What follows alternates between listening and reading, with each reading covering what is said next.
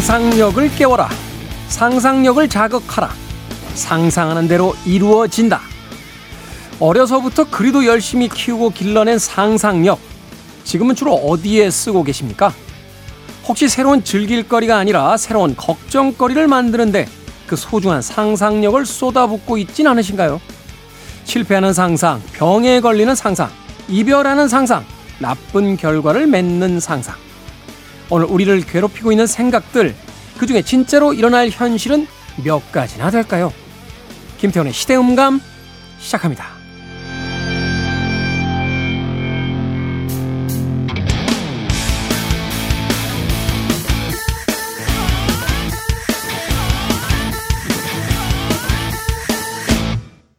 그래도 주말은 온다. 시대를 읽는 음악 감상의 시대음감 김태훈입니다. 어린 시절부터 책 많이 읽어라, 여행 많이 다녀라, 많은 것들을 경험하라. 어린 시절부터 상상력, 창의력을 키우기 위해서 우리는 정말로 열심히 노력해 왔습니다. 그런데 어른이 된 뒤에 우리는 그렇게 키운 상상력을 과연 어디에다 쓰고 있을까요? 사실은 일어나지 않을 일들을 걱정하느라 그 상상력을 사용하죠. 예전에 연애에 돌입한 남녀에게 해준 하나의 충고가 있었습니다. 아, 연애와 사랑에서 가장 좋지 않은 것은 나쁜 상상력이다. 일어나지 않은 일들을 상상함으로써 원인도 없는 분란이 생기고 결국은 싸우다 헤어지게 된다. 뭐 이런 이야기였는데요. 일상에서도 그렇게 크게 다르지는 않은 것 같습니다. 자, 이럴 때 인용되는 아주 유명한 연구가 있죠. 미국 미시건 대학 심리학 연구 보고서에 따르면 우리가 가지고 있는 염려의 40%는 전혀 일어나지 않는 일이고요. 30%는 이미 과거가 된 일, 그러니까 과거가 된 일을 다시 생각하면서 어, 마음을 쓰고 있다는 거죠. 12%는 걱정함으로 인해서 더 나빠질 일, 그리고 10%는 너무 사소해서 우리 인생에 별다른 영향을 주지 못할 일이라고 합니다. 우리가 생각하는 그 쓸데없는 걱정 중에 8%만이 우리가 진정 관심을 가져야 할 걱정거리라고 하는데요. 하루에 우리가 2시간, 3시간 동안 어떤 생각에 잠겨 있다라면 그 중에 92%의 시간은 낭비하고 있는 것이다. 라고 생각해 볼 수 있겠죠. 자, 나쁜 상상을 멈추고 우리들의 삶에 더 집중해야 될 그런 시간이 아닌가 하는 생각 해봅니다. 자, 김태훈의 시대 음감, 시대 이슈들 새로운 시선과 음악으로 풀어봅니다. 토요일과 일요일, 1라디오에서는 낮 2시 5분, 밤 10시 5분 하루에 두 번 방송이 되고요. 한민족 방송에서는 낮 1시 10분 방송이 됩니다. 팟캐스트로는 언제 어디서든 함께 하실 수 있습니다. 무엇인가를 상상하려면 세상이 아름다워지는 상상을 해보는 건 어떨까요? 존 레논입니다. Imagine.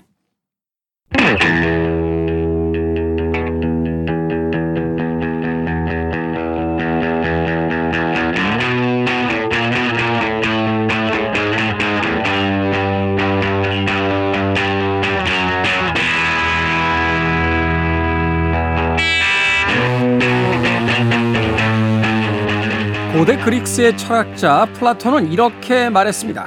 신체에 체육이라는 것이 있다면 정신에는 음악이라는 것이 있다. 정신의 뭉친 부분은 풀어주고 약한 부분은 단단히 만들어줄 우리 시대의 음악 이야기, 시간을 달리는 음악. 김경진 음악평론가 나오셨습니다. 안녕하세요. 네, 안녕하세요. 음악 활동이야 뭐 올림픽 나가는 선수처럼 넘칠 것 같고 신체 활동은 어떻게 하고 계십니까? 거의 안 하는데요. 어, 음. 그 요즘에는 좀 걸으려고 해요. 근데 누가 그러더라고요. 걷는 건 운동이 아니다. 아니 전 세계인들이 하고 있잖아요. 걷는 거, 걷는 건 전 세계 많이 걸으려고 한다라는 건 어떤 의미입니까? 그러니까 걷지 않아도 되는 거리를 걷고 그렇죠. 가지 않아도 될 곳을 간다. 뭐 아니요, 그건 아니고 전철에서 한 두 정거장, 두세 정거장 먼저 내리는 거죠. 아, 그거 좋은 방법이네요. 네. 어. 어떤 분들이 그런 이야기 하시더라고요. 당구를 치라고. 아. 2시간 당구 치면은 한 6,000보 이상 걷는 효과가 나와요. 당구대를 계속 도니까 뱅글, 뱅글, 앉았다, 일어났다, 큐대 들었다, 허리 숙였다니까 그게 나름 운동이 된다고 네. 막 이야기를 하시는데 저도 당구 쳐봤습니다만 예, 그 정도로는 뭐 그렇게 운동이 되는 것 같지는 않아요, 사실은. 일단 뭐 당구 저도 쳐보긴 했는데 옛날에 취향이 아니다라고 결정을 지었고 생각을 해보면 이제 현대인들이 그 정도도 운동을 안 한다는 거잖아요. 네, 그러게요. 어, 참 그러니까 문명은 발달하고 과학 기술은 진보하는데 인간의 신체만 점점 이상에 자극하고 있습니다. 저도 남한테 뭐라고 할 상황은 아닙니다. 자, 시간을 달리는 음악 어제 이어서 오늘도 레게 음악들을 만나보도록 하겠습니다. 어제는 이제 73년도에 발표됐던 어, 밤 말리의 밤 말리 앤더 웨일러스의 Get Up Stand Up까지 이제 들었죠. 네. 어, 오늘은 어떤 아티스트의 음악부터 다시 이제 이 레게에 대한 이야기를 시작을 해볼까요? 네. 지난 어, 어, 그 시간에 레게 고전들을 만나봤다면 네. 어, 오늘은 레게의 진화된 모습을 살펴보도록 하겠습니다. 레게의 진화된 모습. 네. 그 과거에 이제 그 레게를 비판하는 평론가들의 그 공통적인 이야기가 있었습니다. 음. 레게 음악은 발전의 가능성이 없다. 어, 다시 말하면 이놈이나 그놈이나 다 똑같다. 음악이. 이런 이제 비표, 비판을 많이 받았거든요. 그 논리 그대로 가져다가 힙합에다 이야기하지 않았습니까? 그 왜냐하면 이제 레게 음악이 기본적으로 이 리듬으로 특징 지어지는 그러다 보니까 어 패턴이 이제 비슷 하게 느껴질 수밖에 없고 사실은 또 그 반말리도 뭐 정규 앨범만 10장이 넘지만 이 어떤 음악을 딱 듣고 이게 어느 앨범에 음. 수록된 어떤 곡이다라고 특정 짓기가 쉽지는 않은 게 사실이거든요. 그러니까 그렇죠. 네. 그런 측면에서 이제 비판을 받아온 장르이기도 합니다. 그런데 레게라는 그냥 그 정통 레게에 한정하면은 어 그게 뭐 딱히 틀린 말은 아닐 수도 있어요. 하지만 이 레게가 다른 모습으로 변화를 하고 진화를 하고 또 다른 대중음악에 녹아들면서 네. 어떤 그 확장성을 어 지닐 수 있었는지 오늘 여러 곡을 통해서 살펴보도록 하겠습니다. 이 레게 음악은 사실 엄청나게 많은 장르에다 영향을 락하고 섞이기도 하고 뭐 그렇죠. 재즈하고도 섞이기도 네. 하고 예. 사실 뭐 힙합도 처음에 등장했을 때 이거 뭐 샘플링해서 다 똑같은 거 아니야라고 했지만 이제 다양한 형태의 음악들을 결합하면서 맞습니다. 어, 뭐 현재까지도 지금 네. 뭐 차트에서 맹위를 떨치고 있는 거의 대부분의 음악들이 이제 그렇죠. 레게 저저 어, 힙합 음악들인데 네, 그렇습니다. 자 레게 그럼 어디서부터 출발을 해 봅니까? 네, 오늘의 시작은 폴 사이먼부터 하도록 하겠습니다. 폴 사이먼 네. 어, 월드 뮤직의 대부죠. 그렇죠. 네. 이 사이먼 앤 가펑클을 해체하고 나서 폴 사이먼이 1972년에 이제 첫 솔로 앨범을 발표를 하죠. 어, 애초부터 이제 그 이제 말씀하신 것처럼 월드뮤직 세계 각지의 음악에 많은 관심을 가지고 있었던 인물이에요. 그래서 뭐 사이먼 앤 가펑클 시절에도 남미의 음악인 엘콘도 빠싸. 네, 그런 노래를 발표하기도 했었죠. 데뷔 앨범 물론 이제 65년에 이제 폴 사이먼 솔로 앨범이 있긴 하지만 일반적으로 이제 정식 데뷔 앨범을 1972년작으로 꼽고 있는데 여기에 독특한 레게 곡이 포함이 되어 있습니다. Mother and Child Reunion이라는 제목을 지닌 곡인데 엄마와 아이가 다시 만났다라는 의미잖아요. 네.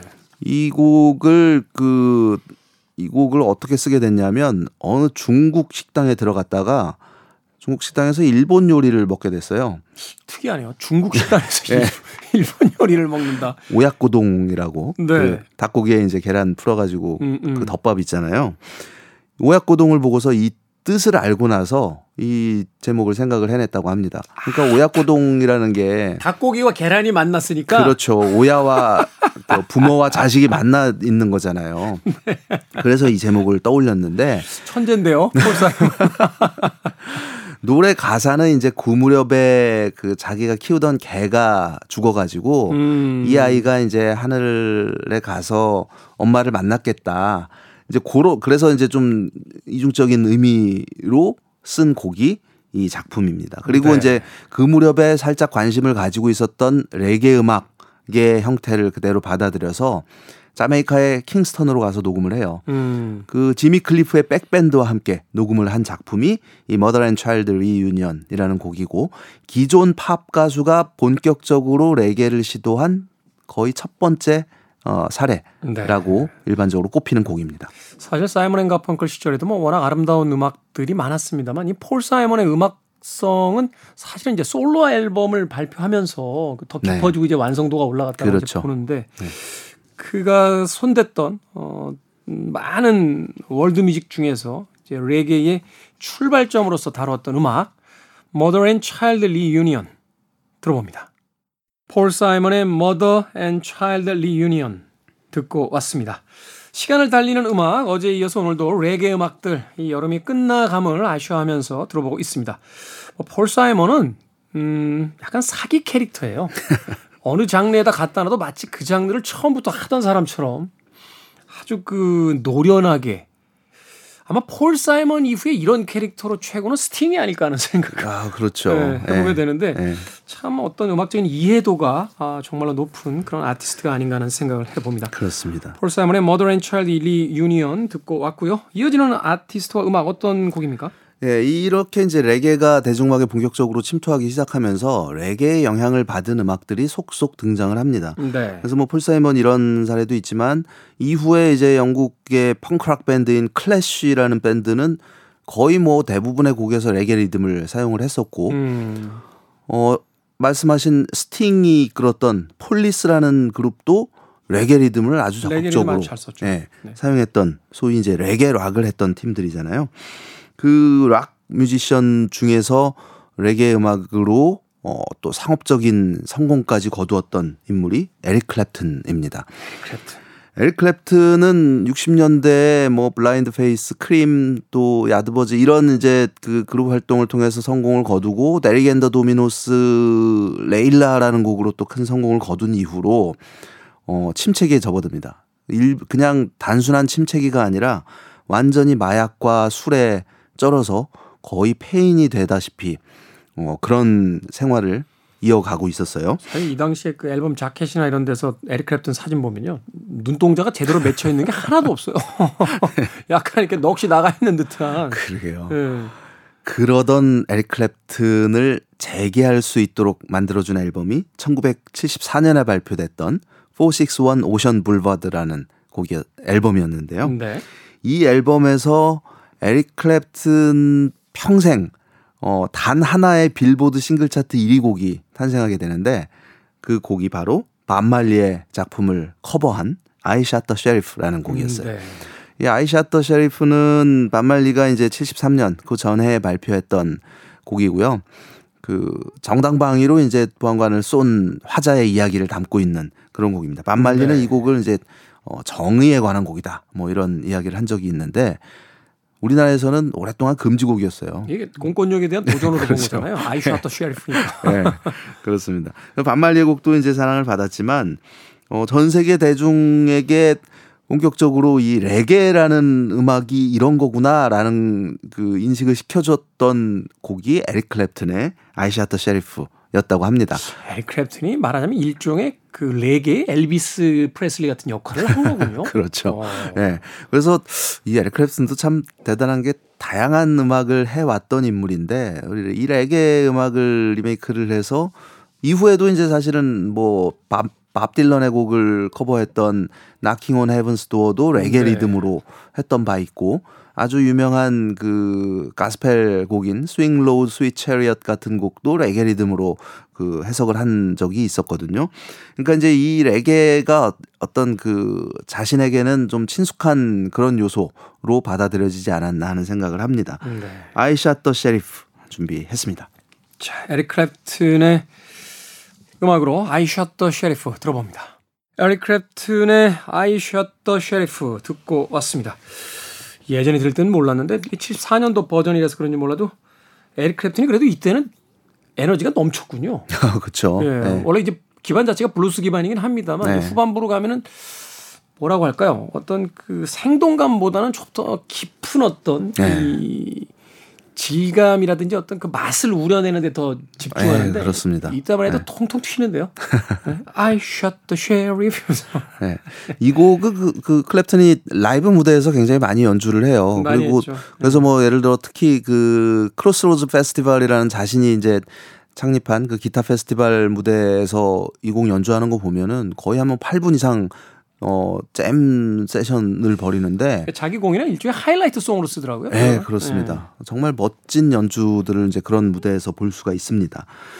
자, 이 에릭 클랩튼 외에도 뭐 다양한 그 대중음악 아티스트가 이제 레게 음악을 시도를 했고 또 상업적으로도 성공을 거두었고 레게는 자연스럽게 어 대중적으로 어 대중음악으로 녹아들게 되는 거죠. 네. 자메이카에서는 이 레게 음악이 나름대로 또 별도의 진화를 진화 과정을 거치게 됩니다. 그 dub라는 음악이 있어요. Dub. Dub. Dub. 예. 음. 그래서 뭐 이후에 이제 더 발전해서 그 dubstep이라는 영국에서 새로운 장르로 어 발전하기도 하는데 클럽 DJ들이 많이 쓴 비트 중에 하나잖아요. 그렇죠. 네. 예. dub라는 이 장르는 이후에 정글 또 drum and bass 이런 이제 elec, electronic 음악의 하위 장르로 발전하게 되는 그런 음악입니다. 네. 어, 이 dub가 레게에서 탄생을 한 음악이에요. 원래 이제 특히 70년대에 어, 많은 레게 뮤지션들은 싱글 음반을 발표를 할 때 A면에는 그 메인 곡을 수록을 하죠.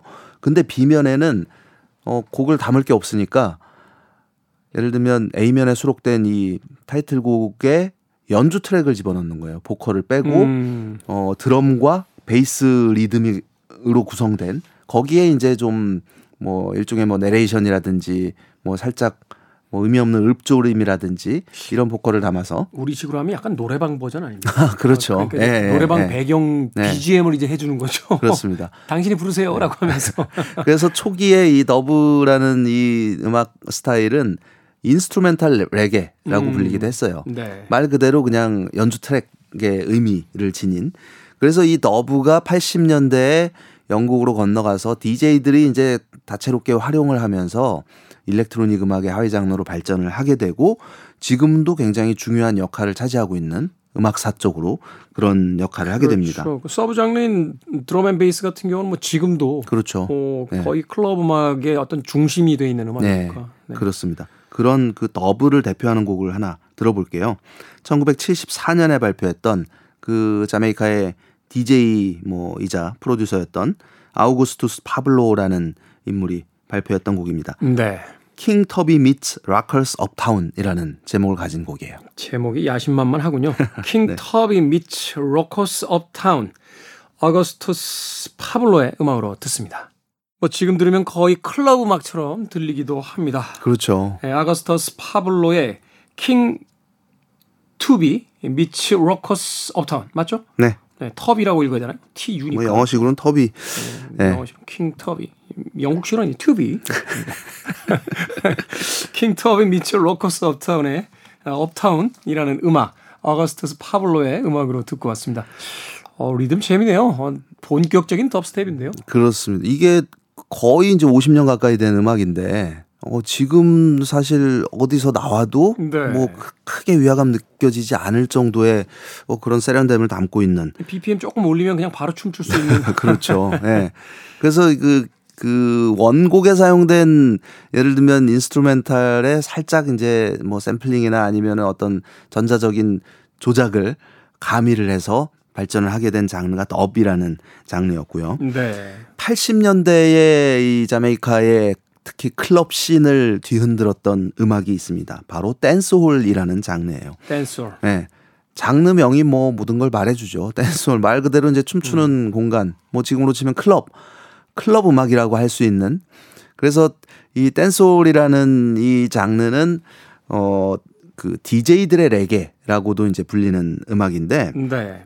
사실 우리가 이제 생각하는 그 DJ라는 용어가 자메이카에서는 그 조금은 다른 의미로 오랫동안 사용이 되어 왔습니다. 뭐냐 하면 그 지난 시간에도 50년대부터 이미 이제 자메이카에서 미국 음악에 영향을 받은 음악들이 이제 싹트고 있었다라는 말씀을 드렸었는데 그 무렵에 특히 이제 60년대 초중반까지도 특히 길거리에서 음. 자메이카 뭐 킹스턴 이런 대도시의 길거리에서 유행했던 스타일이 있습니다. 소위 사운드 시스템이라고 불리는 스타일이었어요. 사운드 시스템. 사운드 시스템이 도대체 뭐 사운드 시스템은 사실 우리도 지금 집집마다 있잖아요. 그렇죠. 오디오 스피커 갖추고 있고. 뭐 근데 요, 새는 뭐 5 채널까지 있어요. 네, 근데 그 의미가 아니라 그런 이제 어떤 오디오 사운드 시스템의 의미가 아니라 어 하나의 어떤 문화 혹은 음. 그 그룹을 특징 짓는 말이에요. 뭐냐면 사운드 시스템이라는 거는 우리가 이제 그 옛날 뭐 할리우드 영화에서도 종종 등장을 하지만 그 할렘에서 흑인들이 어깨에다가 커다란 스테레오를 들고 다니면서 음악을 듣잖아요. 그 그것도 그냥 하나짜리 더블 데크 그렇죠. 어깨에다 메고 다니죠. 예. 네. 그 그거를 좀 생각하면 될 것 같아요. 초기 모습은. 그러니까 음. 이 음악 음악을 재생할 수 있는 기기 장치를 가지고 다니면서 조금 돈이 있는 사람은 트럭에다 싣고 다니면서 그 왜 자동차 튜닝할 때그 네. 트렁크에다가 시스템 완전히 완비해서 그거 트렁크 열고 음악 네. 틀어놓고 놀잖아요. 그렇죠. 그러면서 음악을 틀어주는 거예요. 음. 근데 여기에 필요한 사람은 DJ입니다. 이 아. DJ는 음악을 틀어주는 역할을 할 뿐만 아니라 일종의 디렉터 프로듀서 역할을 하는 거예요. 어떤 음. 악을 틀지 또 여기에 그 실어가지고 이 음악에 대한 멘트 혹은 자기의 감정을 실어서 어떻게 보면은 랩의 원조와 음. 같은 그런 역할을 하게 되는데 이 사람 거기에 이제 또 빼놓을 수 없는 것이 레코드죠. 레코드. 음반을 가지고 다니면서 트니까 음. 이거를 사운드 시스템이라고 했다고 아, 해요.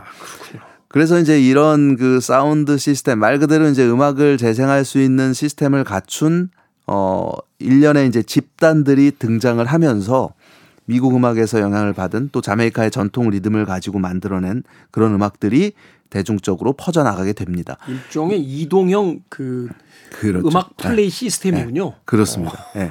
그래서 이 사운드 시스템이 이제 자메이카의 음악 발전에 큰 역할을 하게 되는데 이게 이제 그 레게 탄생에도 역할을 하게 되고 70년대 후반 80년대로 가면서는 실내로 들어가게 되는 거죠. 그게 음. 이제 클럽이고 음. 댄스홀이었고 네. 댄스홀에서 이 DJ들이 어 틀어주었던 또 새롭게 이것저것 믹스를 하고 샘플링을 하고 해가면서 발전시킨 음악 장르가 바로 댄스홀이라는 음악이었습니다. 예전에 그룹 중에 댄스홀 크레이셔스도 있었어요. 네.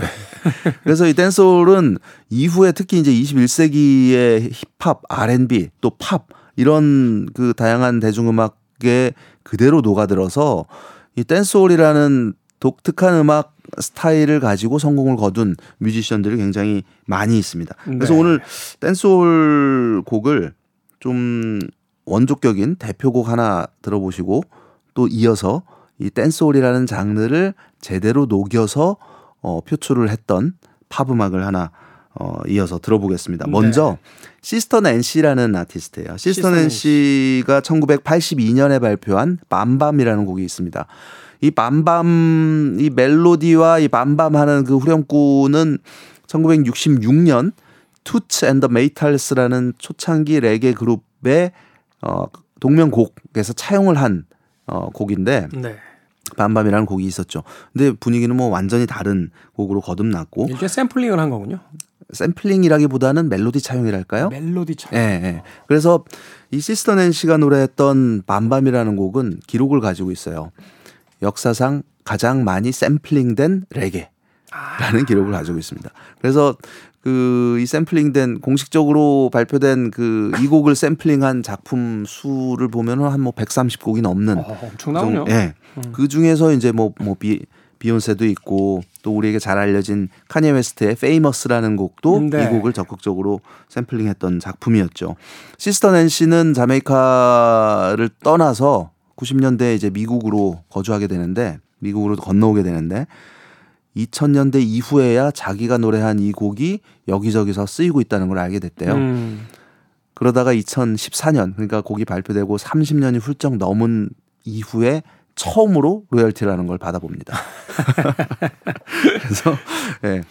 왜냐하면 이 샘플링이라는 게 사실은 뭐 미국에서도 어, 원작자한테 허락받지 않고 그냥 쓰는 경우가 워낙 허다하다 보니까 초기에는 법정 네. 소송이 네. 굉장히 많았는데 이제 어느 정도 좀 정리가 그렇죠. 됐죠. 그래서 이제 어. 크레딧에 자기 이름도 올라가 있고 그 그런 말을 한 적이 있어요. 누군가 이제 어떤 기자가 물어본 거죠. 당신이 노래한 이 곡이 엄청나게 샘플링이 되고 있는데 어떻게 생각하냐?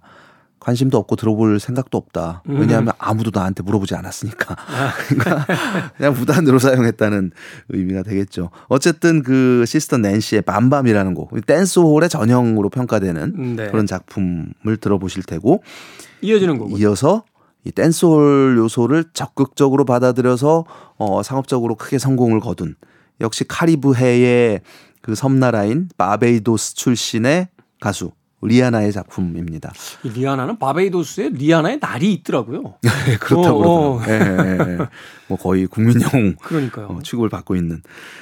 뭐 얼마 전에 또 아들을 낳았다고 음. 뉴스를 봤는데 네. 예, 리아나. 예, 리아나는 뭐, 뭐 가수로서도 엄청나게 성공을 거두었지만 사업가로서 이게 정말 뭐 어마어마한 성공을 거두고 있어서 벌어들이는 돈을 보니까 가수의 수익보다 사업 수익이 훨씬 많은 것 같더라고요. 지금 연간 조 단위더라고요. 아, 네. 엄청나군요. 네. 그래서 2016년에 발표했던 Anti라는 앨범이 리아나의 지금까지 마지막 앨범이에요. 오랫동안 지금 앨범을 안 내고 있는데 사업하느라. 네. 아, 네. 그 앨범에 수록된 Work라는 곡입니다. 캐나다의 래퍼인 드레이크라는 인물과 함께 노래했던 당시에 뭐 이 곡이 엄청난 인기를 누렸었어요. 빌보드 싱글 차트에서 9주 동안 1위를 거두었었고 네. 이 곡이 이제 이 댄스홀의 요소를 적극적으로 차용을 한 그런 곡입니다. 시스터 낸시의 곡에 이어서 들어보겠습니다. 시스터 낸시의 Bam Bam 그리고 그 댄스홀 사운드가 어떻게 진화하는지 이어서 리아나의 Work까지 두 곡의 음악 이어서 들려드립니다. 시스터 낸시의 Bam Bam 그리고 리아나의 Work까지 두 곡의 음악 이어서 듣고 왔습니다. 댄스홀이라는 이 레게의 하위 장르가 아, 어떻게 진화해 가는지 두 곡을 통해서 아, 들으셨습니다. 자, 이제 마지막 곡 짧게 소개해 주시죠. 네.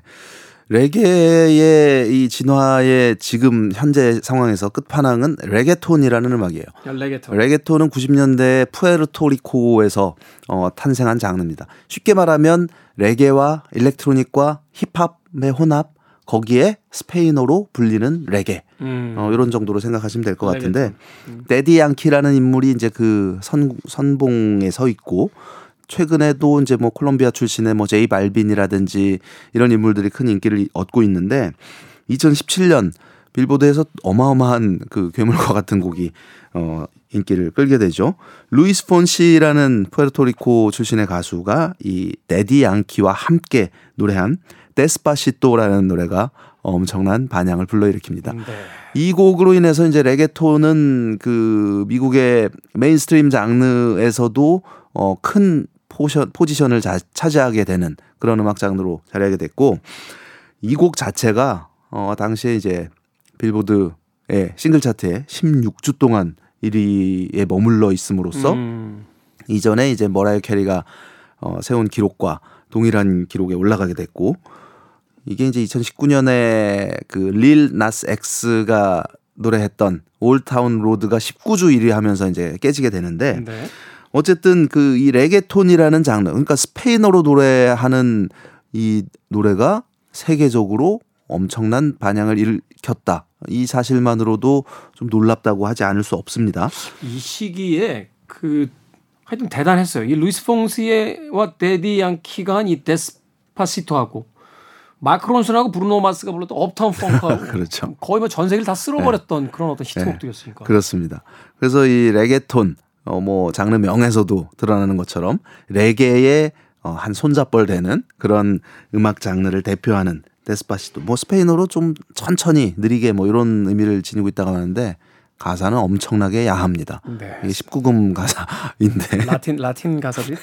네, 그렇죠. 오늘 이거 끝곡으로 준비했습니다. 자, 루이스 폰시 피처링 대디 양키의 Despacito 오늘 끝곡으로 들려드리면서 김경진 평론가와는 작별 인사합니다. 고맙습니다. 네, 고맙습니다. 저도 끝 인사 드리겠습니다. 지금까지 시대음감의 김태훈이었습니다. 고맙습니다.